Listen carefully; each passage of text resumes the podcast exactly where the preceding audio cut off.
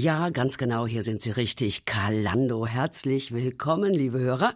Wir haben ein spannendes Thema und da muss ich zuerst mal sagen, ich habe heute einen Seelenwärmer geschenkt bekommen. Das ist so ein Cremepudding, eine Portion Geborgenheit steht da drauf. Hat mir eine Kollegin geschenkt. Da habe ich mich unheimlich drüber gefreut und das passt zu unserem Thema heute. Gesundheit für die Seele. Darüber wollen wir heute ein bisschen sprechen. Liebe Hörer, um alles Mögliche kümmern wir uns ja. Um unser Aussehen, um unsere körperliche Gesundheit, eine schöne Wohnung, gute Beziehungen, alles wichtig. Doch was sich in uns abspielt, tief drinnen in uns, da schauen wir vielleicht nicht so oft drauf, aus welchen Gründen auch immer. Das verbergen wir vielleicht auch lieber.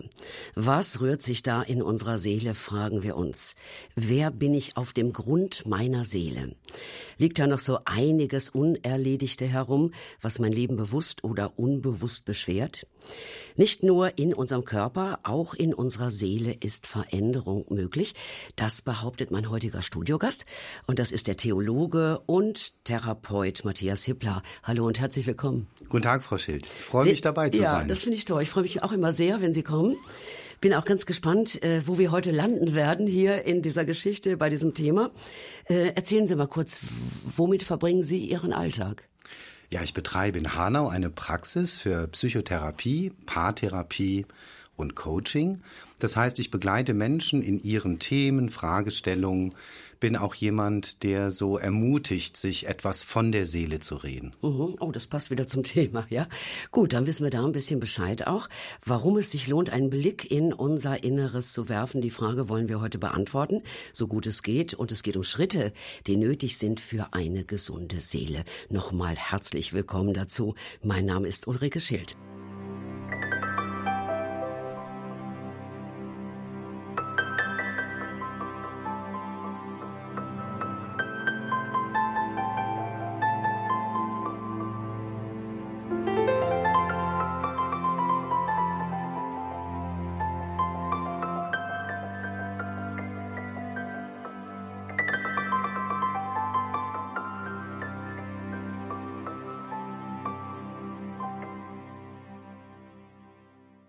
Arztbesuche, Medikamente, Massagen, was unternimmt der Mensch nicht alles, um körperlich fit zu sein? Was aber ist mit seiner Seele? Das fragen wir uns heute. Und da freue ich mich sehr, dass ich dazu den Theologen und Lebensberater Matthias Hippler bei mir habe. Noch einmal ein herzliches Willkommen. Alleine könnte ich das hier gar nicht schmeißen, das Ding. Sehr schön, dass Sie da sind. Ja, Herr Hippler, was meinen Sie denn? Wonach sehnen wir Menschen uns am meisten? Das würde mich mal interessieren. Also neben dem körperlichen Wohlbefinden natürlich auch nach seelischer Gesundheit. Mhm. Und ob wir jetzt diesen Pudding nehmen, der Seelenwärmer heißt, oder einen Tee, der äh, Hol dir Kraft äh, umschrieben Den ist. Den würde ich auch trinken, ja. oder ähm, ein Mutmacher-Tee. Also all diese Produkte zielen ja auf die seelische Gesundheit. Sie wollen uns vermitteln, hey, das tut deinem Inneren gut. Mhm. Da lebst du auf, da geht's dir innerlich gut. Und das ist natürlich eine Sehnsucht, die ganz viele Menschen haben.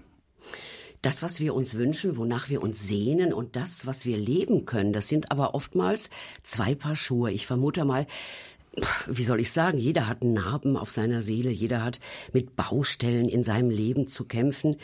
Äh, gibt es also eigentlich gar keine gesunde Seele, Herr Hippler?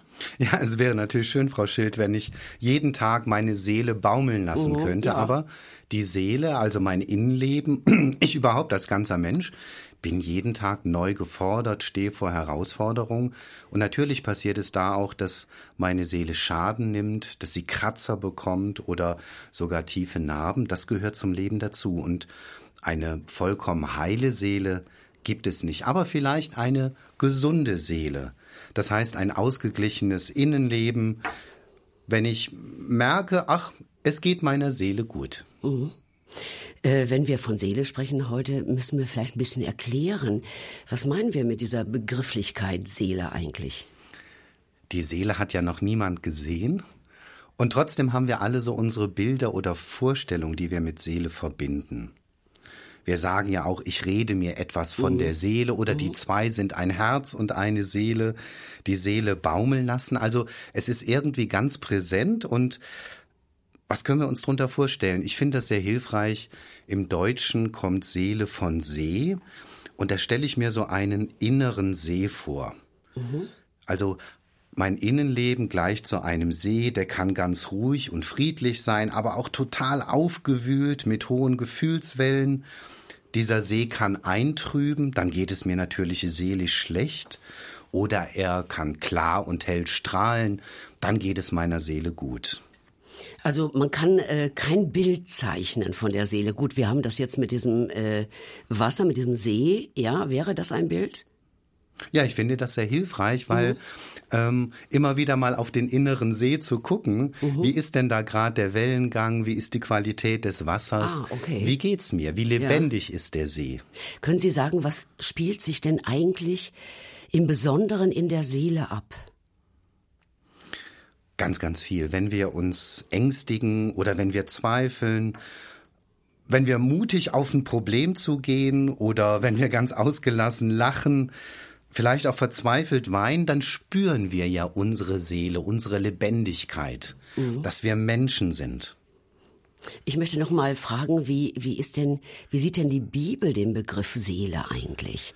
Äh, ist das da ganz anders? Kann man da auch sagen, ich spreche vom See oder äh, was, wie wird da Seele dargestellt? Ganz spannend. Also schon im Schöpfungsbericht ist von der Seele die Rede. Mhm. Oder genauer gesagt, Gott haucht Adam seinen Atem ein, den göttlichen Atem, und so wird Adam eben ein beseelter Mensch. Nefesh Hayah steht da im Hebräischen. Da war der Mensch ein lebendiges Wesen. Mhm. Das heißt, Seele ist so im biblischen Verständnis nicht etwas, was der Mensch hat, sondern was der Mensch ist. Wir sind eine lebendige Seele. Das heißt, Gott hat uns Lebendigkeit geschenkt in all seinen Facetten.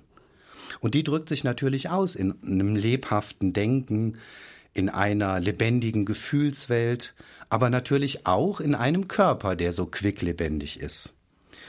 Im Neuen Testament wird von Psyche die Rede äh, geredet, das wird für Seele gebraucht und das ist eben auch das Leben so in all seinen Ausprägungen, vielleicht da auch noch mal besonders dass die Seele so immer mit dem Beziehungsfeld zu tun hat, in dem wir leben. Also die Beziehung zu mir selber, zu anderen Menschen, aber auch die Beziehung zu Gott. Das hat auch mit unserer Seele, mit unserer Lebendigkeit zu tun. Mhm. Lebendigkeit, das ist mir jetzt auch ein bisschen hängen geblieben. Äh, man kann auf der anderen Seite aber auch vielleicht auch sagen, ist die Seele nicht auch ein sehr empfindsamer Ort? Also irgendjemand hat das mal so ausgedrückt, die Seele ist wie so ein Magnet, äh, an dem einfach alles hängen bleibt. Ist das so? Ja, wenn wir uns so eine kindliche Seele vorstellen, also die Seele eines kleinen Kindes, dann wissen wir, die ist sehr formbar, die ist auch sehr verletzlich. Später im Erwachsenenleben, dann haben wir zwar so unsere Schutzschichten um die eigene Seele angelegt und trotzdem bleiben wir auch sehr empfindsame Menschen. Und natürlich hinterlassen auch andere durch ihr Verhalten ihre Fußabdrücke auf unserer Seele, im positiven wie im negativen. Also insofern, ja, haftet vieles auch unserer Seele an, was wir so erleben, mhm. Tag für Tag. Und könnte man auch sagen, die Seele vergisst nichts? Also ich würde das nicht so ausdrücken, sondern sagen, Gott sei Dank ist unsere Seele auch manchmal vergesslich. Vielleicht hilft ein Vergleich so mit der Nahrung, die wir zu uns nehmen, die unser Körper braucht. Wir essen jeden mhm. Tag, aber wir erinnern uns nicht an das, was wir jetzt vor 90 Tagen gegessen haben, aber vielleicht an eine tolle Mahlzeit oder wir erinnern uns, wo wir uns furchtbar den Magen verdorben haben. Und so ähnlich ist das auch mit der Seele. Die Seele wird ja auch genährt durch das, was uns Tag für Tag begegnet. Vieles davon vergessen wir, aber besonders schöne Momente prägen sich tief in unsere Seele ein. Und schmerzliche Momente bleiben mhm. natürlich auch in wacher Erinnerung. Also die Seele, so der Ort, stelle ich mir so vor, wo sich so vieles, vieles äh, versammelt. Vielleicht auch positive und negative Gefühle. Ist das der Ort für Gefühle auch, für Emotionen? Alles das, was zu unserem Leben dazugehört, was uns zum Menschen macht, lebendig macht. Und da spielen die Gefühle natürlich eine große Rolle, mhm. weil sie sind ja so unterschiedlich. Sie äh, bewegen uns. Sie treiben uns manchmal um. Aber auch unsere Gedanken zählen dazu. Und die vielen inneren Stimmen, die jeder so von sich kennt. Mhm. Können Sie es nochmal sagen, diesen, dieser biblische Begriff, ähm, da ist Seele gleich Leben, kann man das sagen? Ja, das könnte man tatsächlich so sagen. Also Leben in all seinen Bezügen, mhm. das macht den Menschen zu einer lebendigen Seele wir sagen ja auch ein 800 Seelendorf und meinen damit nicht irgendwelche Geistwesen, die dort leben, sondern Menschen aus mhm. Fleisch mhm. und Blut, die aber quicklebendig sind. Mhm. Wir schauen gleich noch weiter auf die Seele, Gesundheit für die Seele. Das ist ja heute das Thema in dieser Kalando-Ausgabe. Verbunden natürlich mit der Frage, wie kann ich seelische Gesundheit erlangen? Äh, wenn wir diese Frage gleich stellen, Herr Hippler, dann muss man auch sagen, es gibt auch eine Seele, die vielleicht auch krank sein kann, oder?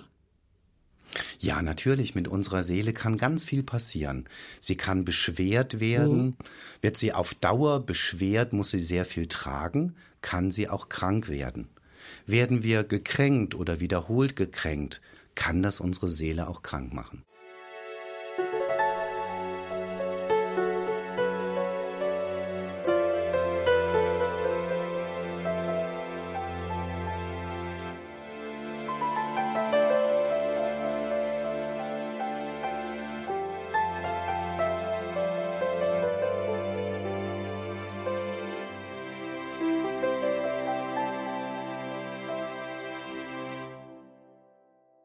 Verantwortung für uns selbst übernehmen bedeutet, dass wir auch den Mut haben, in uns selbst hineinzuschauen. Wie das aussehen kann, darüber spreche ich heute mit dem Lebensberater Matthias Hippler in dieser Kalando-Ausgabe. Sehr schön, dass Sie dabei sind, liebe Hörer. Ich freue mich auch, dass Herr Hippler an meiner Seite ist. Wir haben eben schon ein bisschen erwähnt, dass unsere Seele nicht so schnell was vergisst. Da sind auch die Emotionen gespeichert und die haben ja auch einen großen Einfluss auf unser Leben. Seelenleben ist auch Gefühlsleben, haben Sie eben gesagt. Den Satz fand ich sehr schön, den habe ich gerade noch im Kopf. Ja, die Gefühle spielen eine ganz große Rolle. Sie machen ja unsere Lebendigkeit aus. Aber natürlich kommt auch unser Denken dazu. Die Gedanken haben eine große Macht, wie wir uns fühlen im Leben. Und nicht zuletzt würde ich auch unser körperliches Befinden einordnen unter Seele, weil das gehört auch zu unserer Lebendigkeit als Menschen dazu. Mhm, also das Einheitliche da auch, ne? Es kann aber auch passieren, Herr Hippler, wenn wir in uns hineinschauen ähm, dass dann Dinge auftauchen, vielleicht Ungeheuer aus der Vergangenheit, die unser Leben bis heute beeinflussen, bewusst oder unbewusst. Können Sie ein bisschen beschreiben, warum Dinge aus der Vergangenheit, Dinge, die vielleicht Jahre zurückliegen, noch solche Macht über unsere Seele, über unserem Leben haben können? Wenn wir in unser Inneres reinschauen, dann sehen wir natürlich einen sehr empfindsamen, einen verletzlichen, einen verwundbaren Menschen das trifft auf uns alle zu. Und deshalb entdecken wir eben auch, wenn wir zurückschauen, dass es da Situationen gab, Momente, vielleicht auch mal längere Zeiten, wo wir viele kleine Kränkungen und Verletzungen erlebt haben oder aber in der Rückschau sind es starke Schicksalsschläge, die uns aus dem seelischen Gleichgewicht gebracht haben. Und Insofern bedeutet in mich hineinschauen, so meine Seele anschauen, auch immer konfrontiert werden mit mhm. schmerzlichen Erfahrungen, die ihre Spuren in meiner Seele hinterlassen haben. Ja, und da so drauf zu schauen, das kann schon auch schmerzhaft sein, oder?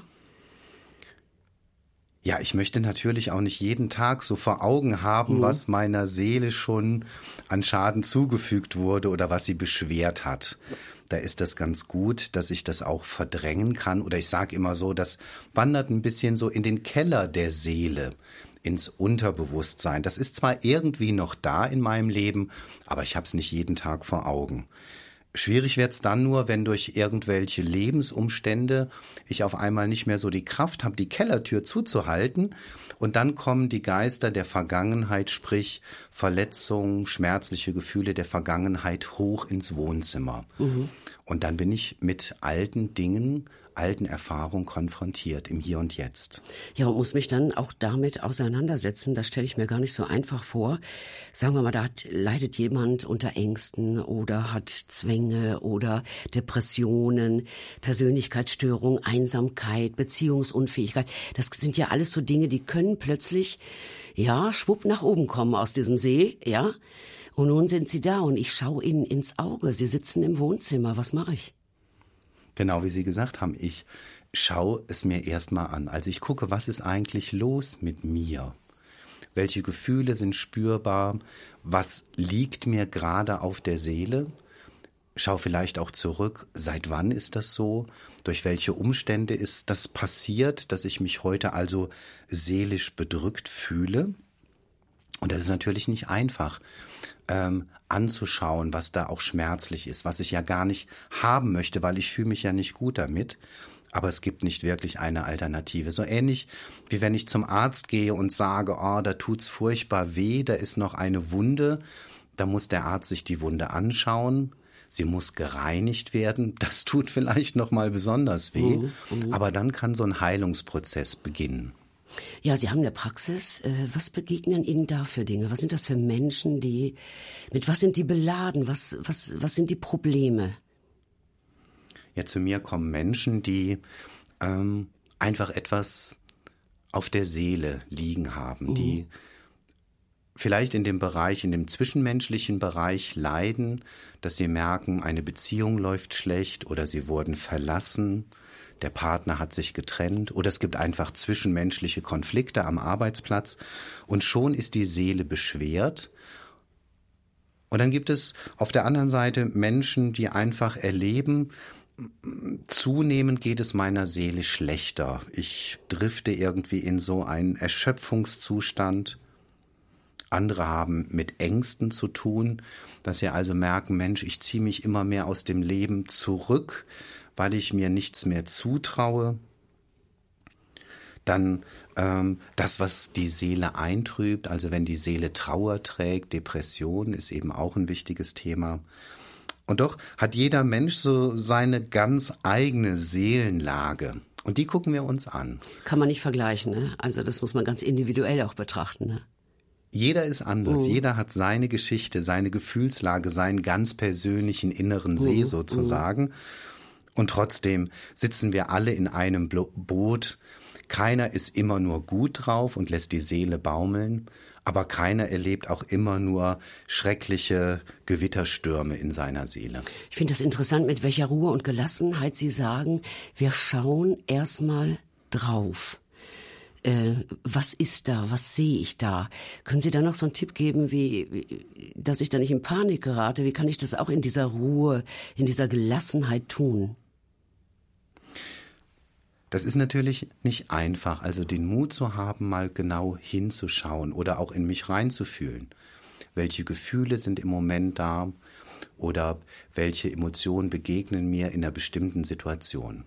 Aber in dem Moment, wo ich etwas anschaue und dann auch beginne, darüber zu reden, das also in Worte fassen kann, habe ich einen ganz wichtigen Schritt schon getan, um damit umzugehen. Denn nur worüber ich sprechen kann, kann ich auch lernen, das zu bewältigen. Und deshalb ist es ganz wichtig, also das Anschauen. Vielleicht geht das nicht immer so ganz ruhig. Es ist möglicherweise mit vielen Tränen verbunden, mit Schmerz verbunden. Aber dann beginne ich darüber zu reden. Und schon wird es auf einmal fassbarer. Ich mhm. kann anders damit umgehen. Und wenn mir dann noch jemand zuhört und mich darin ermutigt, dann ist das schon sehr, sehr heilsam. Vielleicht hat man erstmal keinen Menschen, äh, der mir zuhört. Äh, was wäre dann zu tun? Würde es vielleicht schon helfen, so als ersten kleinen Schritt, ich schreibe einfach mal auf, wie ich mich fühle oder wo, wo ich mich unwohl fühle, was mir gut tut und oder was mich belastet, wäre das schon erster kleiner Schritt vor dem Gespräch.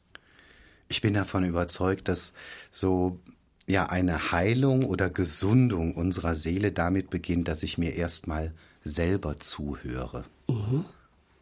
Sagen also, Sie noch mal, wie mache ich das, ja? Ja, ein, ein offenes Ohr für mich selber habe. Was geht mir durch den Kopf?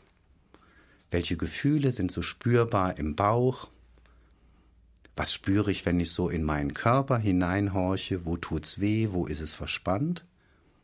und das dann auch ernst nehme und und so ein Gefühl dafür bekomme, wie geht's mir mit etwas, wie geht's mir mhm. im Moment, wie geht's mir vielleicht mit dem neuen Job, der sich jetzt angekündigt hat, oder wie geht's mir mit diesem Konflikt, in dem ich gerade drin stecke. Also es beginnt immer damit, mir selber zuzuhören.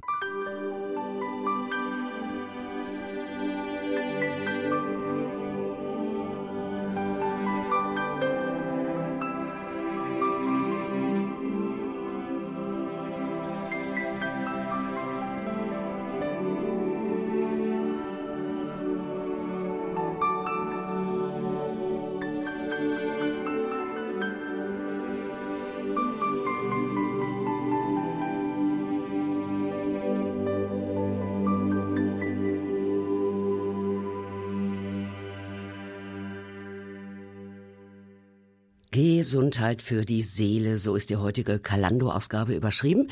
An meiner Seite der Theologe und Therapeut Matthias Hippler. Sagen Sie noch mal, Herr Hippler, ja, warum ist es gut, sich ab und an mal selber, wie haben Sie es eben ausgedrückt, zuzuhören, vielleicht auch in sich hineinzuhören, mal einen Stopp zu setzen? Warum ist es gut? weil es bedeutet, dass ich mich sehr ernst nehme.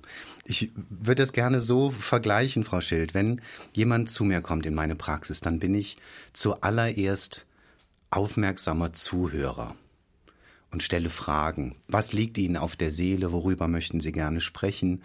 Was ist so das Ziel, mit dem Sie hergekommen sind? Wo stehen unter Umständen Veränderungen in Ihrem Leben an? Und dann beginnt derjenige zu erzählen. Und dadurch, dass ich zuhöre, aufmerksam bin oder nachfrage, erzählt der andere immer mehr. Und es kommt so ans Licht, was mein Gegenüber mitgebracht hat. Und warum das nicht auch mit mir selber machen? Also mir aufmerksam Fragen stellen. Matthias, wie geht's dir gerade? Wie fühlst du dich? Was, ist das nicht komisch? Was bewegt dich? Ist das nicht komisch, wenn man das macht? Das ist spannend, ja? weil ich erfahre doch etwas über den Menschen, mit dem ich 24 Stunden am Tag zusammen bin. das stimmt nur auch wieder, ja. Mhm. Und ähm, es hilft mir auch, so eine, so eine gute Beziehung zu mir selber zu pflegen. Also so mhm. mit mir selber in Kontakt zu sein. Das heißt, wer, wer eine Familie hat oder viel Trubel um die Ohren, müsste sich vielleicht mal so einen Freiraum schaffen. Denn dazu braucht man ja auch ein bisschen Ruhe und so ein bisschen einen Raum für sich sozusagen, oder? Ist natürlich wunderbar, wenn ich mal eine Stunde habe, um mit mir selber zu reden und mir zuzuhören. Und manchmal sind es aber auch so ganz kleine Momente, einfach mal fünf Minuten mich rausnehmen aus der Hektik des Alltags und mal gerade so zu schauen und zu fragen, wie geht's mir gerade, was liegt mir auf der Seele, was ängstigt mich oder was freut mich auch, wo uh, habe ich uh. eine gespannte Erwartung und so einen kleinen Moment hinhören, mich ernst nehmen und mich noch mal so ein bisschen einnorden. Nun haben wir natürlich oft einen Alltag, der ist vollgepackt mit, mit vielen, vielen Dingen. Ähm, ich glaube, dann neigt man sehr schnell dazu, Schmerzen oder Dinge, die schwer auf uns liegen, auch ein bisschen nach hinten zu schieben. Wir haben es eben schon kurz erwähnt, also zu verdrängen, ja, äh, ganz hinten in die Ecke unseres Bewusstseins oder wie man das nennen soll. Ähm, was passiert, wenn ich verdränge? Dann sammeln sich immer mehr ähm, Gefühle, ungelöste Konflikte, Probleme im Keller meiner Seele an. Und wie bei jedem Keller im Haus, irgendwann ist der Keller voll und dann quillt es über. Und dann holen mich die Dinge, die ich beiseite gedrückt habe, im Alltag ein. Mhm. Oft sind das dann psychosomatische Beschwerden, die mir zurückmelden, also irgendwas stimmt da nicht. Oft wird ja gesagt, äh, oder Therapeuten sagen das auch oft, ähm, dass davon gesprochen wird, dass man negative Gedankenmuster durchbrechen muss. Es kann ja sein, dass ich jeden Morgen mit den gleichen Gedanken aufwache, mit dem gleichen miesen Lebensgefühl. Ich übertreibe jetzt mal ein bisschen, dass man immer wieder die gleichen Gedanken, wie so eine Spirale, wie so ein Karussell, dreht sich das in uns. Ähm, was wären beispielsweise negative Gedankenmuster? Ja, das sind letztlich alles ähm, Gedankenmuster, die mich in meiner Lebendigkeit hemmen, die mich lähmen, niederdrücken, klein machen. Gedanken wie, das schaffe ich sowieso nicht. Mhm. Oder, ach, die anderen kriegen das alle besser hin. Oder ich bin weniger wert als andere. Aber auch so Antreiber, ich muss perfekt sein, ich muss besser sein als andere. Und wenn ich diese Gedanken pflege, dann ist doch klar, wird mich das frustrieren, ich werde mich gestresst fühlen. Diese Gedanken machen letztlich ärgerlich. Sie tun der Seele nicht gut. Ja, eine Frau hat mir schon im Vorfeld geschrieben und hat gesagt, ich wache jeden Morgen mit den Gedanken auf, ich schaffe das nicht. Ja, das ist natürlich auch etwas, wenn man morgens schon diese Gedanken im Kopf hat, wenn man eigentlich aufstehen soll, zieht einen das ja total runter, ne? Ja, da kann man sich vorstellen, also wie, wie schwer das dann fällt, aus dem Bett zu kriechen, an den Frühstückstisch zu gehen. Vielleicht könnte es ganz gut sein zu sagen, ah, ich fühle mich gerade noch ziemlich K.O. Aber wenn ich jetzt erstmal aus dem Bett raus bin, unter die Dusche hüpfe, dann wird es mir schon ein bisschen besser gehen.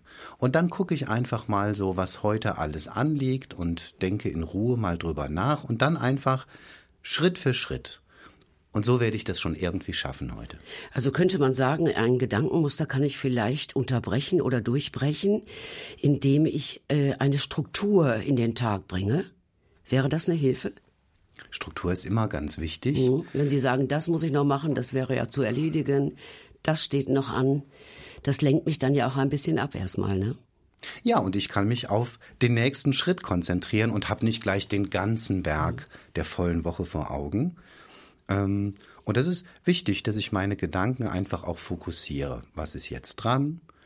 Ähm, dass ich mich selber ermutige, das werde ich schon schaffen. Ich probiere es einfach.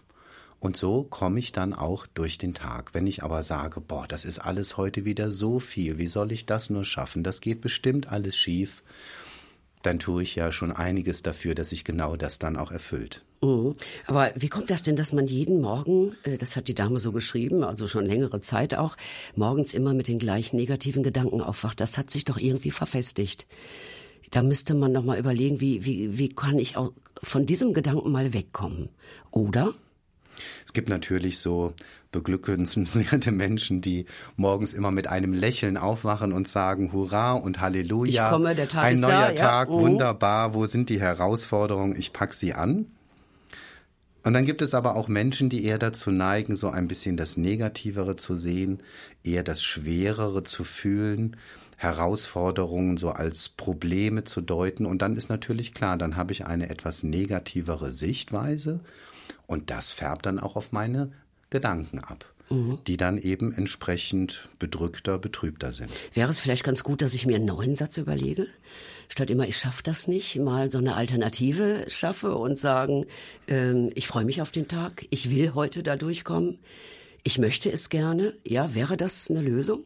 Ja, das ist eine super Idee. Ich mache das auch manchmal mit Klienten und äh, wir formulieren Mutsätze. Mhm. Also so einen ganz einfachen Satz wie ich schaffe das oder den Tag werde ich überstehen. Ich habe auch schon schlimmere Tage überstanden. Ähm, ich traue mir etwas zu. Und wo ich selber nicht mehr weiterkomme, suche ich mir Hilfe. Also Mutsätze sind genau das, was sie ausdrücken. Das sind Aussagen, die mich ermutigen, die mir den mhm. Rücken stärken. Ja, sagen Sie noch mal so Mutsätze. Ähm, ich packe es an. Mhm. Oder ähm, andere sind für mich da. Ich bin nicht alleine. Mhm. Ich habe das und das geschafft, diese schwere Prüfung. Ich werde auch heute den Tag gut hinbekommen. Mhm. Ja, interessant. Also wirklich neue Sätze mal. Äh, vielleicht äh, speichern die sich in uns auch so ein, dass ich morgens plötzlich mal mit dem, mit dem Satz aufwache, ich schaffe das. Ich schaffe das heute, ja, könnte ja sein. Genau, und ich kann mir auch so einen Mutsatz an den Spiegel heften. Mhm oder in meinen Kalender reinschreiben und den dann wieder und wieder so vor Augen haben und mich dran erinnern, ja, dieser Wahrheit will ich Glauben schenken. Da will ich in meinem Denken so etwas verändern und dann werde ich erleben, wie auch meine Gefühlswelt nachzieht. Denn mutige Gedanken machen mutige Gefühle. Das ist ein schöner Satz, möchte ich fast mit aufhören. Aber ich habe noch eine andere Frage hier von einer Dame, die uns geschrieben hat. Äh, die hat gefragt oder fragt, ich muss nur genug beten, Jesus alle meine Sorgen hinlegen, in der Bibel lesen, dann müsste ich doch heil werden, oder? Herr Hebler? Erstmal, unsere Seele braucht ja Nahrung. Mhm. Und ich bin zutiefst davon überzeugt, dass zu beten wirklich eine gute Seelennahrung ist. Also ich spreche vor Jesus aus, was mich bewegt, was mir auf der Seele liegt. Das wäre ja dann schon mal ein erster Ansprechpartner in dem Sinne auch, ne? Dass ich mal laut formuliere, was mir auf der Seele liegt. Genau, dass Jesus. ich mhm. dass ich ihm anvertraue, dass ich ihm Einblick gewähre in mein Seelenleben. Das er ja sowieso noch besser kennt als ich mich selber kenne. Und so ein Gebet kann ja ganz unkonventionell starten. Jesus, ich sag dir einfach mal, wie es mir geht. Mhm. Und das tut der Seele gut. Und natürlich auch Worte der Bibel in mich aufnehmen, biblische Geschichten lesen, miterleben. Auch Mutmachworte von Gott hören aus der Bibel. Das ist ja auch Seelenhygiene, Seelennahrung. Das tut mir gut. Aber manchmal bin ich noch stärker herausgefordert, nämlich jetzt auch Verantwortung zu übernehmen in meinem Alltag an dieser einen Stelle, da Schritte zu wagen, vielleicht mein Denken ein kleines bisschen zu verändern. ähm, mit einem anderen Menschen über das zu reden, was mir auf der Seele liegt. Mhm. Das wäre Verantwortung übernehmen. Ja, und auch mhm. nicht mehr still nur ertragen, was mich beschwert, mhm. sondern sagen, und jetzt will ich anderen von diesem Stein auf der Seele erzählen. Und auch so eine Kraft spüren, so eine Hoffnung spüren, ich möchte, dass dieser Stein von meiner Seele fällt. Also da muss ich mich auf den Weg machen. Ich kenne Menschen, die haben, erzählen mir schon seit fünf Jahren dasselbe, dasselbe Problem da merkt man dann ja, irgendwie ist da was hängen geblieben. Also da kommt ein Mensch nicht weiter. Ich übernehme Verantwortung, das heißt, ich muss mich irgendwie auch in Bewegung setzen. Mich nicht zurückziehen und auch nicht aushalten. Das finde ich nochmal einen spannenden Gedanken. Es gibt, glaube ich, viele Menschen, die einfach ertragen, aushalten, sich ducken, weitermachen, wie es war, wie es immer war, ja, aber dabei unglücklich sind. Mir fällt nochmal dieses Bild vom Seelensee ein. Stellen Sie sich vor, andere schmeißen ihren Müll in diesen Seelensee. Mhm. Dann kann ich den Müll drin lassen und irgendwann werde ich dran ersticken. Oder ich kann sagen, hey, ich mache mich jetzt auf den Weg und reinige mal meine Seele. Ich schmeiß mal den Seelenmüll raus. Das, was mir andere vielleicht äh, übergebraten haben, wo andere mich verletzt oder beschwert haben. Und jetzt distanziere ich mich davon, ich reinige mich davon, ich werde das los und ich mhm. kläre manches und erlebe dann äh, eine neue Klarheit in meiner Seele. Manchmal möchte man äh, einfach Klick machen, ja, und das ist weg. Aber das ist es nicht, es ist ein Prozess, oder? Ja, wunderbar, wenn es nur Klick machen brauchte und ach, der Seele geht es gut, sie mhm. strahlt auf und, und äh, ich fühle mich innerlich total ausgewogen. Also wenn es diese Pille gäbe, wunderbar, aber ich glaube, sie gibt es nicht, weil das Leben oft ja spannend ist, ein Abenteuer ist, ein Weg ist, eine Entwicklung und ich reife. Und das braucht Zeit und geschieht nicht von heute auf morgen. Aber das Tolle ist wirklich, es ist Veränderung möglich. Ich kann lernen, immer besser auch für meine Seele zu sorgen mhm. und gut auf sie aufpassen. Wir machen an der Stelle gleich nochmal weiter, weil es hat uns jemand auch geschrieben, äh, dass Gebet und all das nichts genützt hat. Da gibt es sicherlich verschiedene Erfahrungen, auch die wir im Glauben machen und mit Jesus und mit Gott machen. Liebe Hörer, vielleicht haben Sie auch eine Geschichte für uns. Vielleicht sind Sie durch schwere Zeiten gegangen, aber sind da wieder rausgekommen mit Gottes Hilfe, mit Hilfe von Therapeuten, von anderen Menschen, von einer Freundin. Reden Sie einfach mit, erzählen Sie es uns. Wir wollen einander Mut machen, dass es da wirklich Wege gibt, dass unsere Seele befreit leben kann.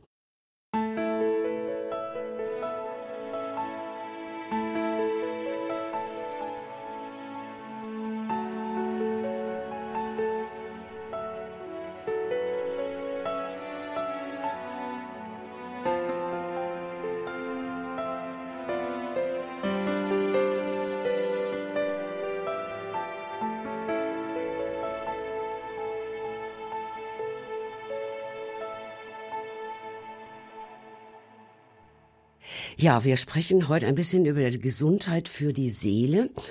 Mancher Mensch muss natürlich auch durch schwere Dinge hindurch und da bin ich jetzt verbunden mit Frau Irene Kampermann aus ja. Löhne. Ja. Hallo, ich grüße Sie. Hallo, ja. Sehr schön, dass Sie sich melden. Ja. Erzählen Sie mal ein bisschen, so ganz leicht war Ihr Leben nicht. Nein, ich war circa 15 Jahre alt, da bekam ich schon Angstzustände, Panikattacken und dergleichen. Mhm. Und äh, obwohl ich in der Schule sehr leicht gelernt habe und Schulprobleme hatte ich nicht. Ja, ja. aber wie ist Ihr Leben so verlaufen? Ja, ich, äh, meine Mutter war sehr hart und streng. Ich durfte dann zwar eine höhere Schule besuchen, aber kein Abitur machen. Nur mittlere Reife. Da habe ich monatelang geweint. Und äh, sie hat mich auch gezwungen, eine kaufmännische, früher war das ja noch anders. Man wurde erst mit 21 volljährig und ich habe dann eine dreijährige kaufmännische Lehre gemacht und habe dann später in der Verwaltung in der Barmer Ersatzkasse gearbeitet. Mhm. Und äh, da war ich schon mittlerweile dreimal in einer Klinik gewesen. Ja. Einmal in Oberursel in der Hohen Mark und in zwei anderen Kliniken da kamen schon so Phasen mit Depressionen und äh, ja, dass ich sehr, ich war 19 Jahre alt, da konnte ich keine fünf Minuten mehr spazieren gehen. Mhm. War einfach erschöpft und brach zusammen. Sie haben uns äh, zukommen lassen oder geschrieben, ohne Jesus ähm, wären Sie da nicht durchgekommen. Nein. Hätten Sie das nicht geschafft. Können Sie das ein bisschen noch erklären? Ja. Ich habe mit 17 Jahren auf einer Zeltevangelisation Jesus mein Leben übergeben und bin eine Zeit lang dann im Marburger Kreis gewesen und später zwischendurch im EC äh, und später bei den Fackelträgern. Sagt Ihnen das was? Oh, das sagt mir was. Ja. Und äh, ja, können Sie das, das in ja? Da war das mit der Schied, bitte? Können Sie das Innerliche mal so beschreiben? Wie, wie hat Jesus Sie so geführt? Wie haben Sie gespürt, er ist da? Das war schon während der Konfirmation. Da mussten wir Konfirmierten ein Lied alleine singen und das ist das Lied Mein Schöpfer steh mir bei und die letzte Strophe hieß Mein Heiland wasche mich mit deinem reinen Blut, das alle Flecken tilgt und lauter Wunder tut. Schließ mich verirrten Armen ganz ein in dein Erbarmen. Ich bin voll Sünde ohne dich, mein Heiland wasche mich. Und das ging in mein Herz. Mhm. Ja, von Bekehrung und dergleichen wusste ich nichts. Wurde bei uns in der Gemeinde auch nicht von gesprochen. Aber das saß irgendwie ganz tief. Und drei Jahre später hatte ich die Möglichkeit, mit einem evangelischen Pastor zu reden und äh, der äh, dann mit mir also äh, die Übergabe gemacht hat, Jesus mein Leben. Mhm zu übergeben. Heute sind Sie 76 Jahre alt ja. und äh, Jesus ist immer noch an Ihrer Seite. Jesus ist der Erste in meinem Leben geworden. Und äh, ich bin noch nicht jetzt, also die Krankheit ist noch nicht irgendwie ganz weg, mhm. aber ich habe gelernt, wenn es ganz schlimm ist, dann sage ich Jesus, ich leg mich jetzt in deine Arme und Hand, die mich lässt, halte mich fest. Herr Hippler, hilft sowas, wenn man das sagt? Ja, ja, ja ich finde das total äh, klasse, Frau Kampermann, dass Sie das so offen erzählen. Und für mich klingt es so, dass wirklich da Jesus so wie ein ganz starker Freund, der Sie liebt, der für Sie da ist, der Sie aber auch versteht, ja, in ihr Leben in ihr Leben getreten ist und ja. sie bis heute begleitet hat und da ist, also durch Höhen und auch Tiefen. Ja. Die Tiefen gibt es heute auch manchmal noch. Ja. Aber sie wissen, er ist da und ich kann ihm vertrauen und er hält mich einfach fest. Ja, ganz genau. Ja, Frau Kampermann, das ist ein starkes Zeugnis. Ich bedanke mich ganz herzlich dafür. Ja. Ja. ja. Ich denke, da haben Sie auch vielen Mut gemacht. Es ist eine super gute Quelle, wenn man sich bei Jesus festhält. Ich wünsche Ihnen weiterhin. Also wenn man Jesus kennt. Ja. Und dann solche Krankheit bekommt. Mhm. Die war ja nachher noch viel, viel schlimmer geworden. Mhm. Ja. Ich wusste gar nicht mehr, was ich tat. Ich erkannte Menschen nicht mehr und dergleichen. Und äh, wenn ich aus dem Tief raus war, dann äh, weiß ich nicht. Ich sitze auch im Rollstuhl. Mein Sohn hat mich mal zusammengeschlagen. Mhm. Und äh, als mein Mann schon nicht mehr lebte. Und mein Mann hat immer für mich gebetet. Er war ein wunderbarer Christ, der auch mir sehr viel, wie soll ich sagen, von ihm habe ich auch viel lernen mhm. können. Mhm. Und äh, als er 55 alt war, starb er den Sekundentod. Mhm. Und dann habe ich lange Zeit gesagt, Jesus, warum? Ich hätte ihn doch so sehr gebraucht. Und ich bekam irgendwie innerlich die Antwort, lass dir an meiner Gnade genügen. Das ist ein starker Satz, Frau Kampermann. Damit müssen wir leider aufhören, denn es läuft da gerade schon die Musik. Die Nachrichten ja, laufen gleich ja, hier bei uns. Ja, ich hatte vorhin war ein bisschen eingeschlafen. Ja. Alles gut. Bleiben Sie weiter auf Sendung. Würde mich sehr freuen, ja? Ja, tschüss.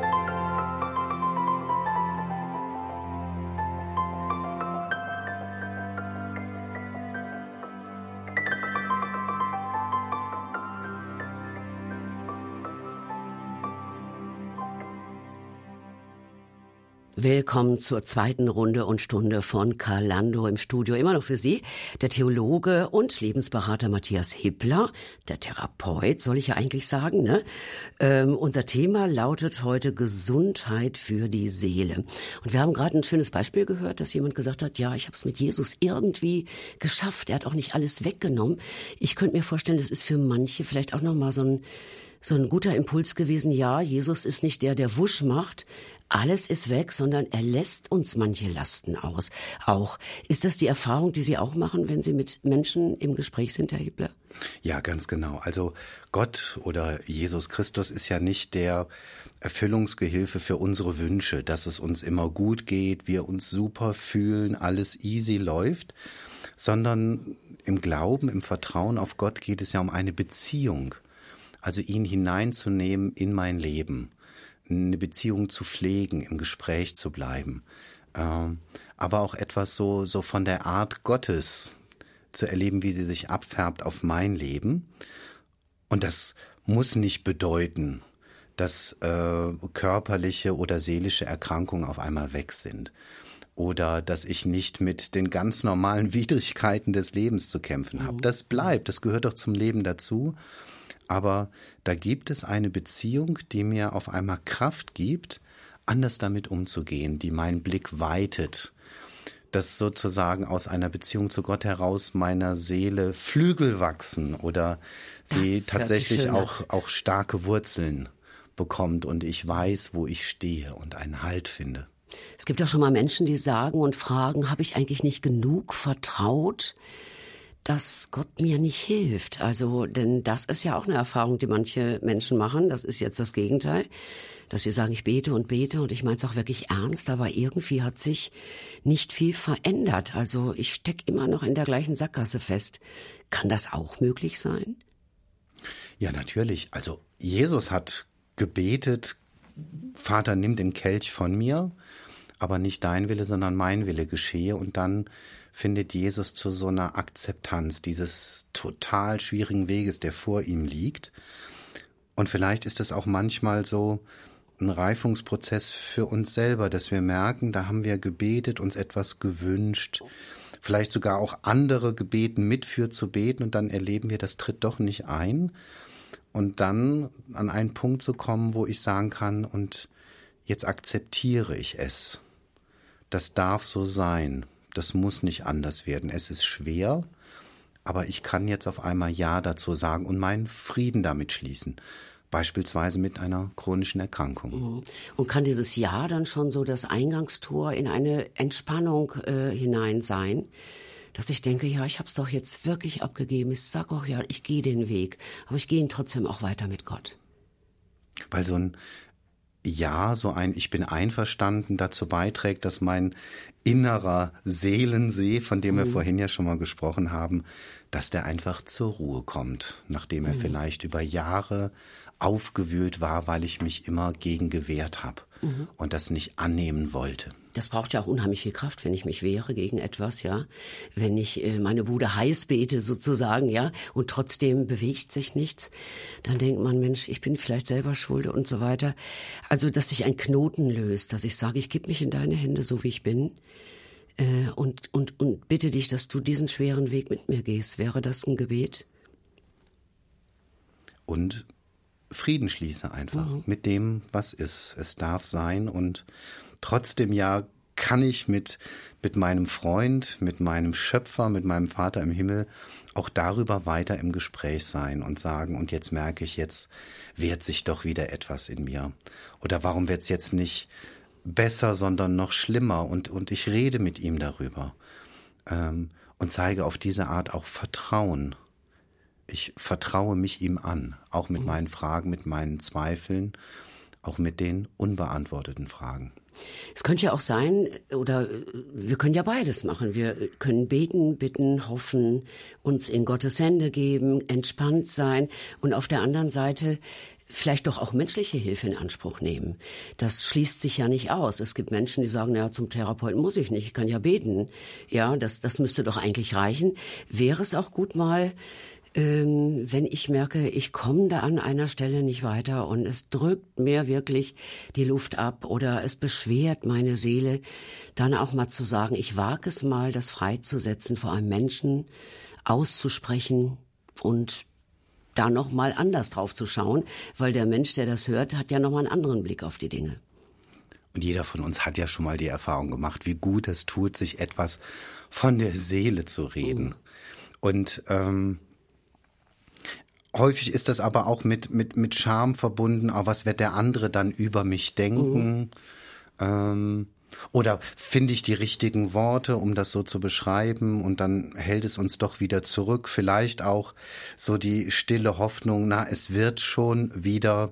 Oder als Mann muss ich doch stark sein, da darf ich nicht äh, Gefühle von Verzweiflung in mir tragen.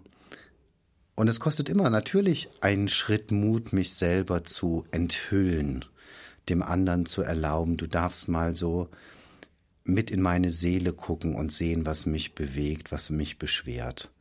Aber wenn ich das tue, dann werde ich immer auch Früchte ernten und merken, oh, jetzt sind wieder ein paar Steine von der Seele gepurzelt. Das tat einfach gut oder auch im Angesicht eines anderen mal laut zu denken oder einfach mein Leben noch mal so ein bisschen zu sortieren. Manchmal kann das auch eine Plauderei am Küchentisch sein mit der besten Freundin, oder? Und das ist ja dann sowieso super spannend, dass sich aus einer spontanen Situation auf mhm. einmal so ein Seelsorgegespräch ergibt, ein, ein Lebensgespräch, ein Lebenshilfegespräch. Das sind ganz besondere Momente. Und dazu muss ich nicht in eine psychotherapeutische Praxis immer gehen. Mhm. Ähm, das ist, glaube ich, dann angezeigt, wenn ich wirklich merke, der Leidensdruck ist immer größer, ich komme alleine nicht mehr klar, ich verzweifle, dann sollte ich auf jeden Fall professionelle Hilfe in Anspruch nehmen, aber darüber hinaus natürlich alle sozialen Kontakte nutzen. Sei einfach offen und du wirst erleben, dass es ein positives Echo gibt. Mhm. Und der Therapeut, äh, geht der, wie geht ein Therapeut mit mit so einer Seelenschwere, mit Belastung oder wenn jemand Minderwertigkeitsgefühle hat oder Ängste oder Depressionen oder Kränkungen erlebt hat oder Eifersucht oder es gibt ja zig Themen. Wie geht ein Therapeut damit um? Sie sind einer. Was machen Sie? Also Sie schauen erstmal drauf, das haben Sie vorhin schon gesagt. Gibt's da Tipps und Tricks und ich weiß nicht was? Zu meinem Selbstverständnis gehört einfach klar zu signalisieren und ich bin jetzt für Sie da und ich bin bereit, mit ihnen ein Stück Weg zurückzulegen. Und mich interessiert natürlich, was bringen Sie mit? Erzählen Sie mir davon. So ein bisschen auch wie Jesus, gute Fragen zu stellen. Was möchten Sie verändern? Wo möchten Sie hin? Was wünschen Sie sich? Wo steckt Ihre Sehnsucht? Und dann mit demjenigen auch nach Schritten zu suchen, was könnten Sie dazu beitragen, dass sich Ihre beispielsweise seelische Situation verbessert oder dass sich eine Beziehung klärt? Ich gebe Impulse, ich stoße Dinge an. Manchmal bringe ich auch ganz neue Sichtweisen mit ein und derjenige sagt, so habe ich das noch nie gesehen, aber stimmt ja. Und auf einmal erhält sich das Gesicht und da kommt so eine Weite rein in die Lebenssituation desjenigen. Also ich bin ein guter Begleiter und ich vertraue auch darauf, dass derjenige selber ein ganz gutes Gespür hat, was seiner Seele jetzt gut tut und was er braucht. Also kann man sagen, eigentlich äh, findet der Mensch dann auch die, selber die Lösung, dadurch, dass er Impulse von außen ein Stück weit erhalten hat, ähm, die er dann mitnehmen kann nach Hause sozusagen und äh, vielleicht neu anstoßen kann, sein Leben verändern kann in so stillen Momenten, wo mir vielleicht auch jemand zuhört, wo jetzt Zeit ist und es geht mal nur um mich. Da glaube ich, äh, wenn ich wieder auf mich höre, mir selber zuhöre, dass ich dann ganz gut auch ein Gespür dafür bekomme, was tut mir gut oder was tut meiner Seele nicht gut. Und dass ich dann auch schon so Veränderungsschritte entdecke. Aha, das, was meiner Seele nicht gut tut, wie kann ich mich besser davon abgrenzen oder distanzieren? Wie kann ich damit umgehen? Wie kann ich eine Seelenwunde verbinden, dass sie heilt? Und umgekehrt, wie kann ich noch mehr so mein Leben danach ausrichten, dass es meiner Seele gut geht? mich um gute Seelennahrung kümmern, mich mit Menschen Ja. umgeben, die meiner Seele gut tun. Und da haben wir alle, glaube ich, wenn wir denn mal diese Ruhe suchen, ein gutes Gespür, was wir brauchen. Also ich denke, es kann ja auch schon wohltun, dass ich weiß, ich tue mir jetzt mal was Gutes. Ich gehe jetzt wirklich mal zum Therapeuten oder zum Seelsorger oder erzähl das mal der Freundin. Ich tue ja im Endeffekt mir selber da schon was Gutes. Das wäre so ein erster Schritt. Genauso wie wir unserem Körper etwas Gutes tun.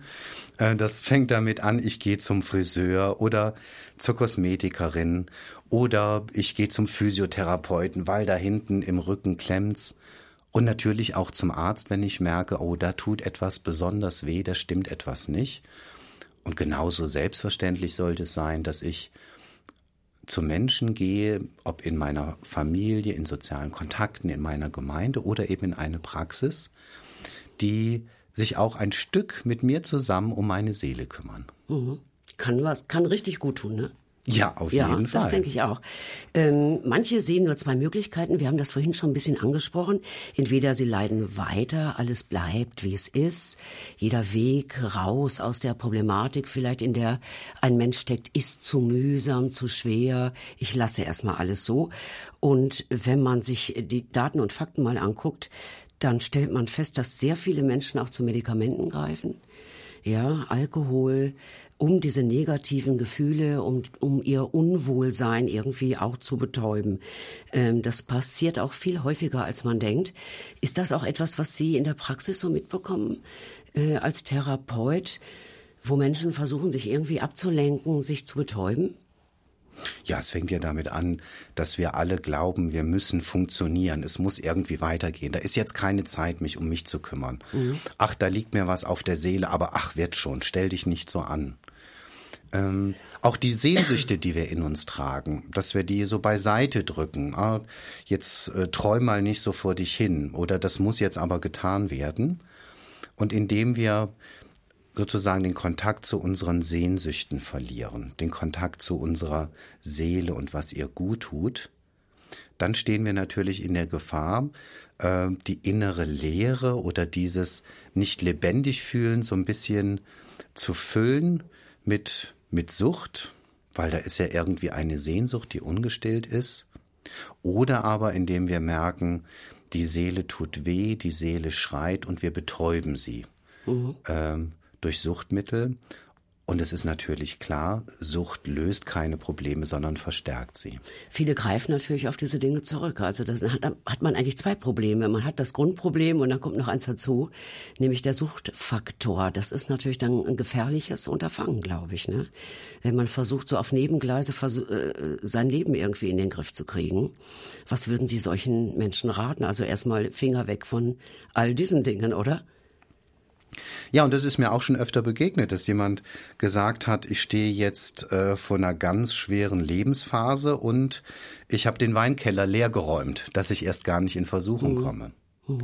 Oder ich äh, habe Vorsorge getroffen, dass ich jetzt die nächsten Wochen nicht alleine bin, sondern viele freundschaftliche Begegnungen habe oder in meiner Gemeinde ganz stark eingebunden bin, damit ich nicht in die Versuchung gerate, mich irgendwie zu betäuben, den Schmerz zu dämpfen, sondern ich darf mich mir anderen Leuten zumuten. Und so beuge ich ein Stückchen vor. Aber wenn natürlich die Sucht da ist, dann gilt sie wieder anzuschauen, mich ihr zu stellen, zu sagen, ja, ich bin da abhängig und mir dann professionelle Hilfe zu suchen, in eine Suchtberatung beispielsweise zu gehen ähm, und Verantwortung zu übernehmen für das, was da ist. Ganz genau. Verantwortung ist ja das Monatsthema auch hier bei uns äh, bei ERF Medien. Ja, sicherlich haben Sie auch Erfahrungen gemacht, liebe Hörer. Vielleicht hatten Sie auch psychisch schwierige Zeiten. Wie sind Sie da durchgekommen? Hatten Sie Menschen an Ihrer Seite, die Ihnen da geholfen haben? Mein Studiogast hilft auch gerne, nämlich wenn Sie Fragen haben zum Thema, dann dürfen Sie die gerne stellen.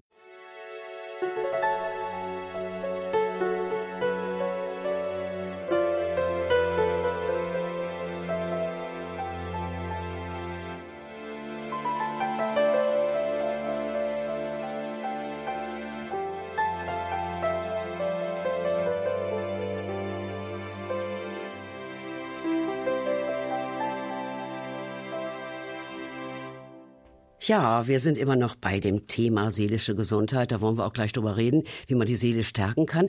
Ich möchte zuvor fragen, Herr Hippler, äh, woran erkenne ich denn eigentlich, dass meine Seele ein Stück weit aus dem Gleichgewicht gekommen ist? Ja, denken Sie ans Autofahren. Sie sind mit dem Auto unterwegs und auf einmal geht so ein Warnlämpchen im Armaturenbrett an. Dann wissen Sie, irgendwas stimmt nicht. Ich muss da mal näher hingucken. Aha. Das sagt etwas über den Ölstand aus. Wenn ich jetzt nicht wieder Öl nachgieße, dann kann es zum Motorschaden kommen. Und so gibt es natürlich auch viele kleine Warnlämpchen, die uns anzeigen, hey, da geht es dir innerlich nicht gut, da bist du aus dem Gleichgewicht gekommen. Beispielsweise so ein Warnlämpchen ist so eine dauernde Gereiztheit, dass man schnell aus der Haut fährt, dass man manches nicht mehr so gut ab kann, dünnhäutig geworden ist. ist. Ja? Mhm. Genau. Oder dass man sich äh, ja irgendwie so traurig erlebt, ähm, alles so ein bisschen drückend erscheint man merkt, oh, ich habe irgendwie nicht mehr so den Antrieb, ich ziehe mich so aus sozialen Beziehungen zurück, ist auch so ein Warnsignal, ein Gefühl von Erschöpftsein. Und dann kann ich auf diese Warnsignale der Seele schon achten, genauer hingucken und, und schauen, was verbirgt sich dahinter und gegensteuern. Wenn ich das nicht tue, die Warnsignale der Seele überhöre, dann werden sich irgendwann die Organe melden und dann haben wir diese sogenannten psychosomatischen Beschwerden. Also das sind Kopfschmerzen, Tinnitus, Bluthochdruck, Herzrhythmusstörungen, äh, Rückenprobleme, Verdauungsprobleme, die letztlich nur ausdrücken, hey, mit deinem inneren Gleichgewicht stimmt es nicht mehr. Du bist aus dem Gleichgewicht gekommen, es geht dir innerlich nicht gut. Ja, und wie komme ich hin zu einem seelischen Gleichgewicht? Also, wie kann ich Sorge tragen für meine Seele? Am Anfang der Sendung habe ich ja gesagt, dass die Seele ja immer auch mit den Beziehungsfeldern zu tun hat, in denen sich mein Leben ereignet. Ich tue meiner Seele gut, indem ich eine gute Beziehung mit mir selber pflege, suche, darauf achte, wie gehe ich mit mir um, was denke ich über mich, mit meinem Körper gut umgehe äh, und so wie ich den vielleicht trainiere, pflege, so auch mein Innenleben pflegen.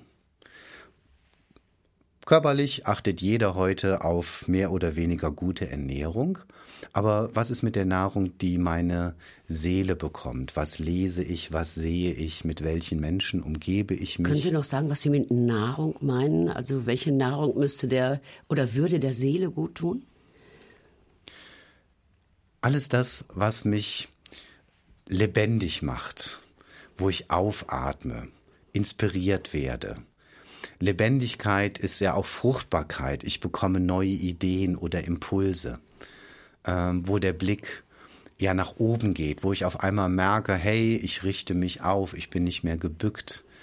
Ähm, alles das sind Kennzeichen dafür, dass da etwas meiner Seele gut tut, also meinem Inneren, dass mein, mein Inneres genährt wird, dass mein seelisches Immunsystem stark ist und auch verhindert, dass nicht gleich jede Schwierigkeit von außen mich umhaut. Mhm. Ja, äh, das Immunsystem, das fand ich jetzt ein interessantes Stichwort. Ja, wie, wie, kann ich das? Können Sie noch ein paar Tipps geben? Wie kann ich das seelische Immunsystem stärken? Was kann ich selber dazu beitragen? Da gibt es eine Reihe Faktoren, die stärkend wirken. Das eine ist, dass ich lerne, mich auf eine gute Art von dem abzugrenzen, was mir nicht gut tut. Mhm. Sprich, lerne Nein zu sagen zu überzogenen Erwartungen anderer. Was, was zum Beispiel noch, ja? Es bedeutet, dass ich äh, mich abgrenze von einer Verantwortung, die gar nicht bei mir liegt. Wir fühlen uns oft verantwortlich für das, was andere machen.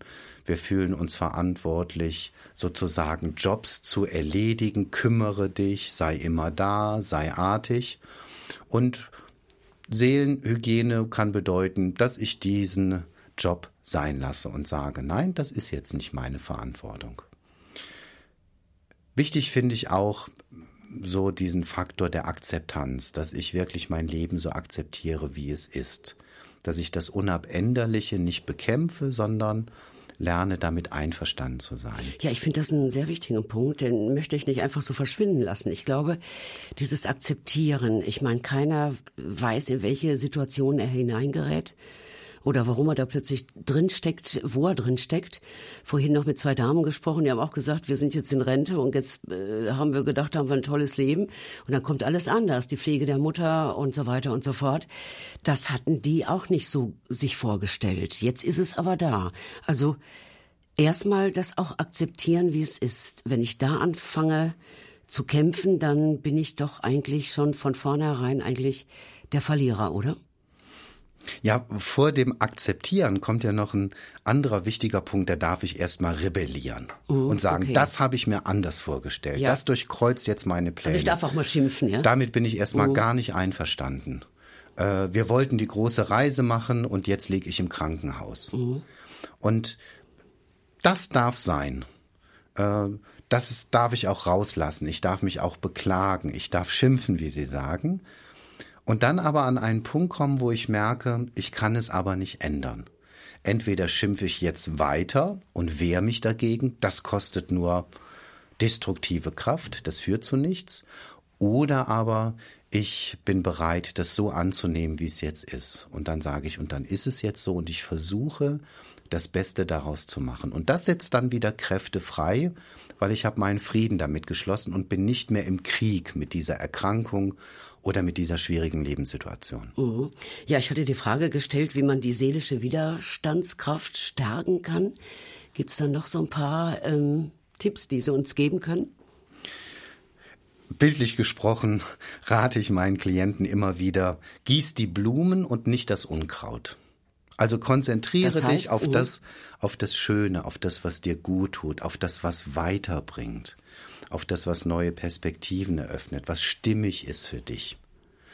Und weg mit dem Fokus von dem Unkraut. Also guck nicht nur auf die Probleme, guck nicht auf das, was du vielleicht Schwieriges auch in deinem Leben erlebt hast. Da bleib nicht stehen, sondern jetzt schau auf deine Möglichkeiten und auch auf die Möglichkeiten, die Gott dir eröffnet. Also mit einem Schuss mehr an Optimismus in den Tag gehen, in die Woche gehen. Ich finde das Bild sehr schön mit dir. Gießt die Blume und nicht das Unkraut. Also das ist ein Satz, den kann man wirklich mitnehmen, ja. Und dann noch ein wichtiger Punkt. Wir alle neigen dazu, die Umstände, auch giftige Situationen zu sehr an uns heranzulassen. Äh, und dann wundern wir uns, dass unsere Seele beschwert ist. Auch da gilt, dass ähm, wir einen gesunden Abstand herstellen. Ich muss nicht immer alles so persönlich nehmen, sondern äh, mich da auch abgrenzen, auch manchmal von anderen Menschen abgrenzen, nicht zu sehr äh, den Empfindlichen raushängen lassen, weil das schadet meiner Seele. Das ist natürlich auch bei manchen so angelegt. Da hat man das Gefühl, die sind immer empfindlich. Ja. Äh, und die, sie machen sich ja. damit und auch anderen das Leben wirklich schwer. Ja. Und es wäre vielleicht mal auch spannend, dem Menschen das zu spiegeln. Also manchmal traut man sich das auch gar nicht, äh, solche Dinge mal anzusprechen, die einen schon ganz lange nerven, ja. Und wo man denkt, eigentlich müsste ich es ihm mal sagen. Vielleicht merkt es der andere gar nicht mehr, ne? Genau, weil so eine Überempfindlichkeit hat natürlich etwas mit, mit meiner Seele zu tun. Warum bin ich so überempfindlich? Ja, bei manchen Menschen muss man, also das ist jetzt ein Stichwort für mich, muss man so aufpassen. Meine Mutter hat früher immer gesagt, mit Glacé-Handschuhen anfassen, sonst passiert da was. Und wenn man so überempfindlich ist, das, das, das bringt so eine Spannung mit, finde ich. Genau, da fällt ein kleines Steinchen in den See, mhm. den Seelensee, und riesige Wellen genau, schlägt er. Also genau. Also es gibt unangemessen starke Reaktionen und damit macht derjenige sich selber das Leben schwer. Aber wie Sie auch sagen, andere, die müssen immer aufpassen, immer auf der Hut sein. Und ähm, demjenigen würde ich raten, tatsächlich schütze deine Seele, lass das nicht mehr alles so an dich heran, bezieh nicht immer alles nur auf dich, du kreist ja dann nur noch um dich selber, sondern versuch das mal in den richtigen Relationen zu sehen. Die seelische Gesundheit stärken, da reden wir gleich noch ein bisschen weiter drüber. Es soll ja um eine gesunde Seele gehen. Hören erst ein bisschen Musik und schauen mal, wer sich hier noch eingeklickt hat bei uns.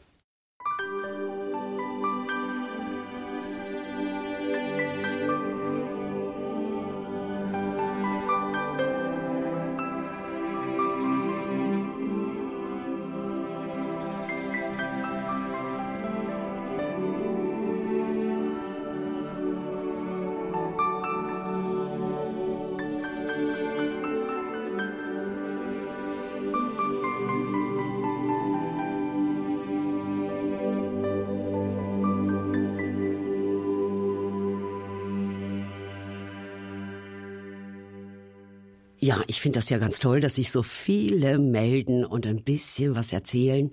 Manche anonym, manche trauen sich auch was. Und das finde ich auch schön. Und ich müsste jetzt in der Leitung haben Frau Gabriele Körberl. Ist das richtig? Ja, ohne ich, R. Ohne ja, R. Köberl, genau. Ja, Köbel. Das kann ich auch viel besser aussprechen. Ja, ja und. Sie rufen an aus Eltmann, stimmt das? Genau. Wo ist das? Das ist im Unterfränkischen, kurz hinter Bamberg. Ah, okay, dann weiß ich schon mal ein bisschen Bescheid. Ja, ich habe nur so eine Überschrift hier stehen, seelische Verletzung durch guten Freund, große Enttäuschung. Wie war das bei Ihnen? Ja, also das ähm, kam so zustande. Wir hatten eine Fahrgemeinschaft gebildet mhm. und ähm, ich habe mich so gefreut, wir sind ja nur zugezogen gewesen und es war wunderschön. Also wir haben uns super verstanden und letztendlich, ja, wie das ja, das ist eine Gefahr, denke ich, wenn Mann und Frau zusammenfahren, ähm, sind einfach Angebote entstanden, die mhm. in der Koscher waren. Ne? Mhm. Daraus entstand diese Verletzung. Und wie gesagt, ähm, ich habe mich dann auch einer Freundin geoutet, die mit mir so ein bisschen christliche Seelsorge äh, gemacht hat. Aber die Gedanken kamen immer wieder. Die Schuldgefühle, wie kannst du sowas kommen?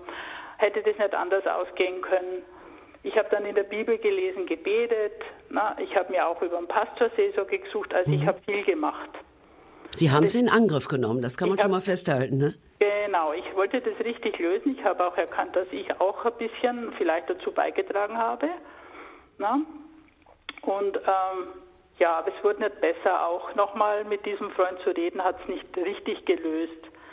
Also das war eigentlich noch das Schlimmste, dass, ähm, dass da nichts mehr da war, was vorher war. Ne? Wenn so ein Bruch ist, ist es immer, denke ich, dramatisch, wenn einer dann mehr darunter leidet wie der andere. Mhm. Sind Sie noch da? Ja, ja, ich ja, bin noch da. Das ist toll. Aber Ihnen hat es geholfen, das habe ich hier äh, als Satz stehen, dass Sie mit einer Freundin darüber gesprochen haben. Ja, ne? ja. ich habe mhm. sogar mit, mit mehreren noch gesprochen, die den Menschen nicht kannten, klar einfach, ich habe auch mit Männern gesprochen, weil mich das sehr interessiert hat. Ähm, stehe ich da alleine da? Warum habe ich mich, warum habe ich mich da so sicher gefühlt? Also wieso hat es bei, bei, mir vorher mal so eine Alarmglocke gestillt? Ähm, lass es lieber, na, es könnte schief gehen. Aber ich habe wirklich gedacht, man könnte eine Freundschaft zwischen Mann und Frau anfangen. Herr Hippler, wie ist da Ihre Erfahrung? Ja, ich habe Ihnen aufmerksam zugehört, Frau Körbel. Ähm, und bei mir ist angekommen, also das hat Sie dann schon sehr, sehr innerlich aufgewühlt. Ja, genau. Und ich finde klasse, Sie haben dann nicht nur ein Gespräch gesucht, sondern bei ganz verschiedenen Menschen ähm, drüber gesprochen und ja dann auch Rückmeldungen bekommen.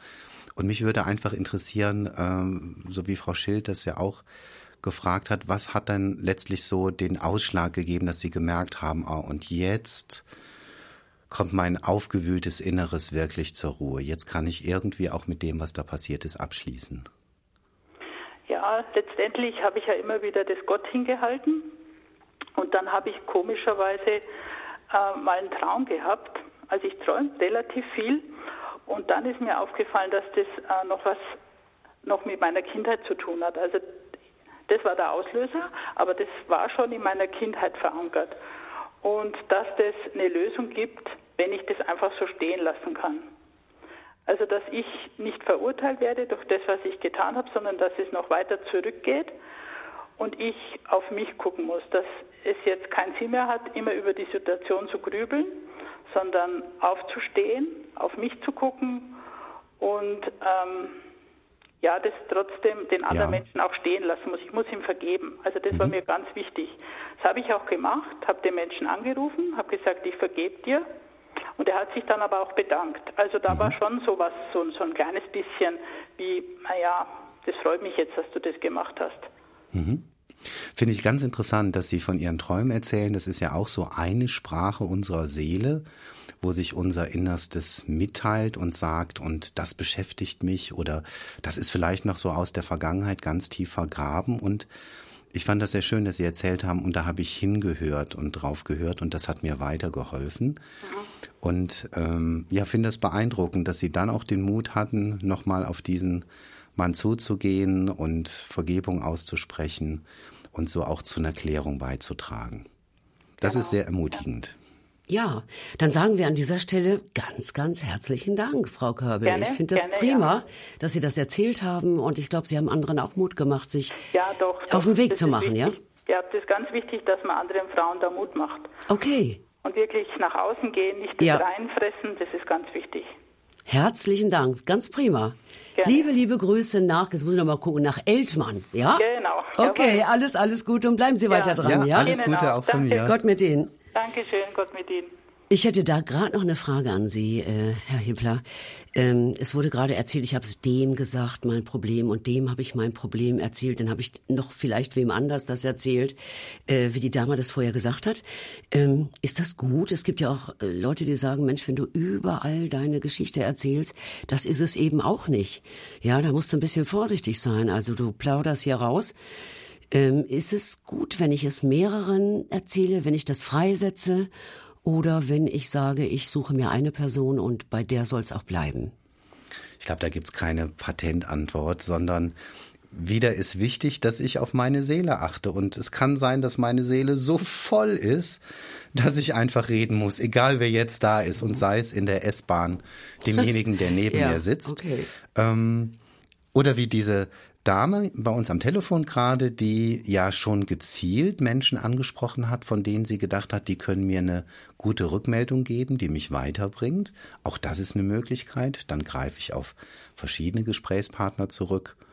Ähm, aber dass ich schon auch gut aufpasse, ist der Mensch, dem ich das erzähle, auch in der Lage, verschwiegen damit umzugehen ähm, geht er gut mit dem um, was ich erzähle, gerade auch wenn es sehr intime Dinge sind oder haut er mit der Klatsche drauf.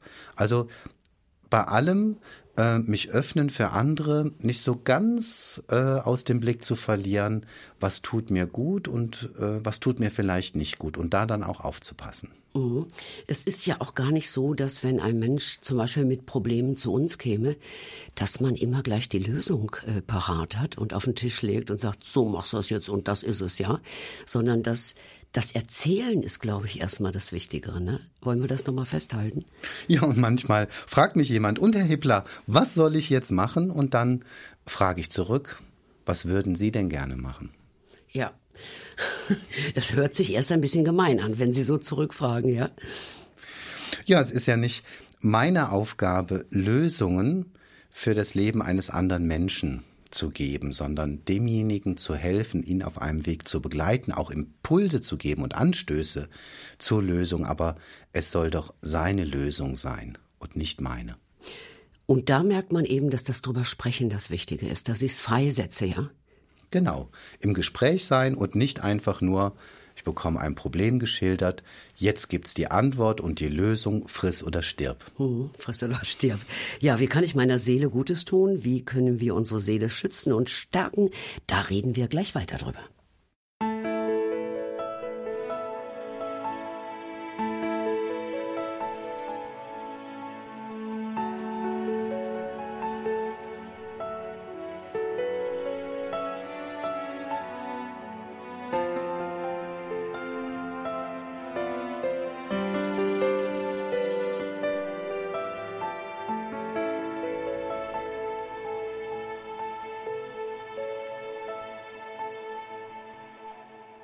Wie kann ich meiner Seele Gutes tun? Wie können wir unsere Seele schützen und stärken? Ich denke, das sind ganz, ganz wichtige Fragen. Ich möchte aber zuvor noch mal fragen, was ist denn, wenn seelische Dinge, ich sag mal, Belastungen ans Licht kommen? Da muss ich mich ihnen ja stellen. Und es gibt viele Dinge, denen ich mich vielleicht stellen muss. Da haben Leute vielleicht Minderwertigkeitsgefühle oder ähm, ich denke auch das Thema Vergebung ist ein großes Thema. Also unvergebene Schuld in ihrem Leben, was sie mit rumschleppen schon ein Leben lang. Eifersucht ist auch ein großes Thema. Kränkungen, die mir zugefügt wurden. Ähm, was ist denn, wenn diese Dinge hochkommen und ich mich ihnen stellen muss? Wie mache ich das? Ich würde vorab gerne nochmal sagen, also wenn ich mich ihnen nicht stelle, wenn sie aber trotzdem auf meiner Seele lasten auf Dauer, dann schneiden sie mich ja vom Leben ab, dann schränken sie mein Leben ein, sie bedrücken mein Leben, sie äh, hindern mich manchmal geradezu zu leben. Und deshalb ist es eine gute Nachricht, wenn etwas ans Licht kommt, wenn es angesprochen wird, ausgesprochen wird. Oh, das ist schon mal schön. Also da tut sich was, ja? Genau, ja? indem jemand beginnt, seine Geschichte zu erzählen, vielleicht mit den Versäumnissen, die man nicht wieder gut machen konnte, mit schmerzlichen Erfahrungen, die man erlitten hat. Das kann ja bis zu missbräuchlichen Erfahrungen gehen, Grenzüberschreitungen. Oder man wurde ausgegrenzt, vielleicht alleine gelassen. Ähm, man hat erlebt, dass Träume sich nicht erfüllt haben, die man mal hatte. Und in dem Moment, wo das ans Licht kommt, weil ich darüber spreche, ich vielleicht auch mit einem anderen Menschen darauf schauen kann, passiert ganz, ganz viel. Und manchmal melden mir Menschen zurück, Mensch, mir ist ein Stein vom Herzen gefallen, einfach nur dadurch, dass ich es nicht länger verschwiegen habe. Mhm. So wie David ja betet in Psalm 32, ich wollte es verschweigen und meine Gebeine verschmachteten durch mein mhm. tägliches Klagen.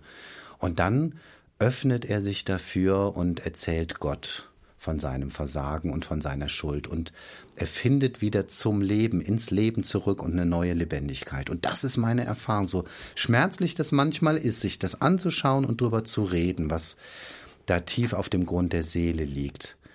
Es führt immer zu mehr Lebendigkeit, zu einem Aufatmen. Da passiert etwas. Ähm, auch in Beziehungen passiert auf einmal etwas, wenn man ehrlich miteinander redet. Und mhm. deshalb lohnt das äh, und ist es letztlich der, der richtige Weg, der gute Weg. Der, der meinem Leben, meiner Seele gut tut. Raus damit, ans Licht. Ehrlich sein. Ja, und das, das Wort Lebendigkeit, ich denke, das können wir auch mitnehmen in den Alltag, ja. Lebendigkeit heißt Leben, ja. Und äh, in der Bibel ist ja auch vom Überwinden die Rede, dass ich also drüber komme über diese Dinge, die äh, Narben auf meiner Seele hinterlassen haben.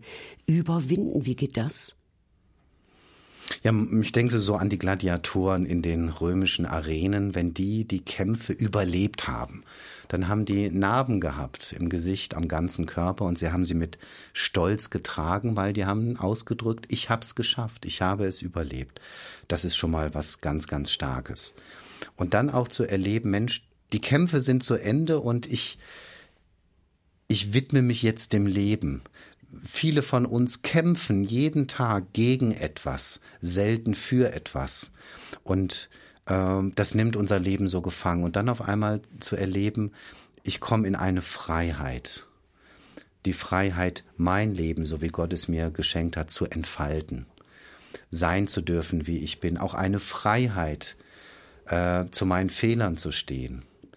Eine Freiheit, etwas Neues auszuprobieren. Da wachsen der Seele dann Flügel. Mhm.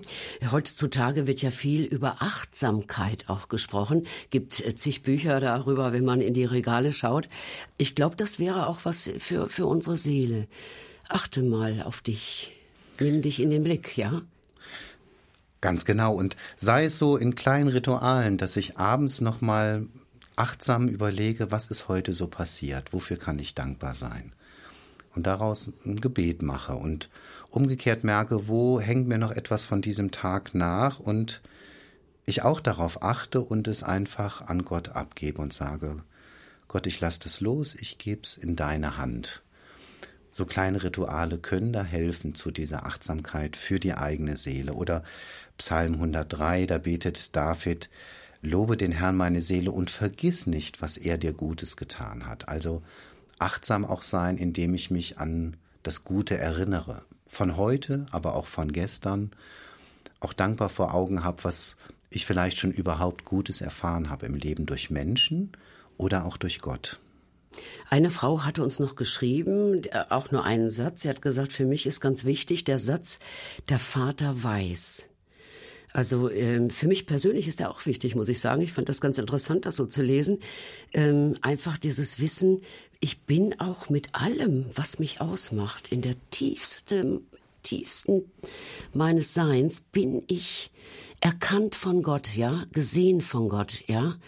Ähm, ich bin da nicht allein. Ja, und das begeistert mich, dass wirklich dieser Gott, der sich in der Bibel zeigt, dass der der Hüter meiner Seele ist, der Tröster meiner Seele, der Kenner meiner Seele, der in den tiefsten Grund hineinschaut, aber auch der Liebhaber meiner Seele, der mein Leben liebt, der es mir anvertraut hat und der bereit ist, alles dafür zu tun, dass dieses mein mir anvertraute Leben gelingt. Der ist da an meiner Seite. Er ist der, der starke Gott auch meiner Seele. Wir fassen noch mal so ein bisschen zusammen. Was können wir für unsere Seele tun? Wie können wir sie stärken? Leute, die also Muskeln brauchen, die müssen auch ganz schön ran, ja, damit die Muskeln sich aufbauen und da sind, die Kraft da ist. Ja, wie kann ich kraftvoll durchs, durchs Leben gehen? Vielleicht indem ich mir einfach mal heute Abend zehn Minuten Zeit nehme und nochmal überlege, was braucht eigentlich meine Seele? Also was braucht mein Inneres, was braucht vielleicht auch mein Leben, damit, damit es mir ganz gut geht und dann ein bisschen mehr für meine Seele zu sorgen, indem ich auf meine inneren Bedürfnisse achte, den nachspüre. Auf Ideen komme, hey, wie kann ich da meiner Seele auch Gutes tun? Dass ich Wert darauf lege, mich mit Menschen zu umgeben, die mir gut tun, die mich nicht runterziehen, sondern die mich aufbauen, die mich stehen lassen und nicht beiseite schieben. Ähm, also achtsam bleiben für mich, für dieses kostbare Leben, das Gott mir anvertraut hat. Und dann auch einfach, ja, alles tun, alles wagen, was, was dieser Lebendigkeit dient. Also Lebendigkeit, das ist jetzt wirklich hängen äh, geblieben. Manchmal ist es wichtig, dass man die Reißleine zieht, dass man einen Stop einsetzt, dass man aber sagt, also so möchte ich nicht weitermachen. Es soll anders werden in meinem Leben. Ähm, es kann auch schlimmer werden, wenn ich nichts tue, oder? Ja, natürlich. Ähm, wie beim Auto, die Warnleuchten blinken, äh, das ganze Armaturenbrett voller Signale und wenn ich dann weiterfahre, dann gibt's einen furchtbaren Crash. Mhm. Wenn ich die Warnsignale meiner Seele ähm, überhöre oder übersehe, die mir doch sagen wollen, hey, dir geht's nicht gut, fahr mal rechts ran, schau mal, was los ist in deinem Leben. Wenn ich das nicht tue, dann fahre ich möglicherweise bildlich gesprochen mein Leben vor die Wand und das wäre tragisch. Ja, ich glaube, das haben wir heute schon deutlich gemacht. Äh schau mal auf dein Leben, schau mal, wie es ist, äh, auf deine Wünsche, auf deine Träume, auf das, was schiefgegangen ist, aber auch auf das, was gut gegangen ist. Ich glaube, das verdrängt man ja manchmal auch so ein bisschen. Es gibt doch immer Momente und Sequenzen, äh, wo man feststellt, wow, das war was ganz Schönes. Also als ich diesen, ich muss noch mal diesen Seelenwärmer hier angucken, diesen Schokocreme-Pudding, den uns jemand geschenkt hat, ja. Ihnen auch, Herr Hippler. Äh, da steht drauf eine Portion Geborgenheit. Das ist wirklich so. Ich trinke sehr gerne äh, Kakao mal. Das tut der Seele auch gut. Also, wo doch so kleine Dinge sind, die man auch äh, manchmal so beiseite schiebt und gar nicht so richtig ins Herz lässt, in die Seele, äh, die doch aber eigentlich fantastisch sind. Ich habe mich da sehr drüber gefreut, muss ich sagen. Ja, weil unsere Seele eben auch sehr empfänglich ist für, für ein gutes Wort, mhm. für einen freundlichen Blick, für eine Hand, die mit anpackt, für ein Lob, für ein kleines Zeichen der Liebe. Unsere Seele ist nicht nur sehr empfindlich, was Kränkungen oder Gift von außen angeht, sondern sie ist auch sehr offen und sehr weich für das Gute, was wir uns entgegenbringen können. Und insofern kann ich nicht nur Acht haben auf meine Seele, sondern auch auf die Seele der Menschen, die mir nahestehen. Da mache ich eine kleine Pause, denn das war das Abschlusswort. Herzlichen Dank, Herr Hebler. Ich danke Ihnen auch. Wir haben ein bisschen drüber gesprochen. Es ist kein einfaches Thema irgendwie, aber ich glaube, hier und da konnten wir doch richtig gute Impulse setzen. Ich hoffe es zumindest auch für unsere Hörer. Liebe Hörer, danke, dass Sie die ganze Zeit dabei geblieben sind, dass Sie sich zugeschaltet haben, wie auch immer. Ich wünsche Ihnen oder wir wünschen alles Gute. Herr Hebler, haben Sie noch einen Wunsch an unsere Hörer? Ja, lassen Sie es sich wirklich gut gehen. Ja, das kann ich nur unterstreichen. Dann sage ich bis nächste Woche, da sind wir zwei nämlich auch nochmal auf Sendung. Da geht es ja ein bisschen um unser Herz. Geht so ein bisschen in die gleiche Richtung, wird aber auch klasse, glaube ich. Ich freue mich auf jeden Fall drauf. Liebe Hörer, einen schönen Abend noch. Seien Sie gesegnet.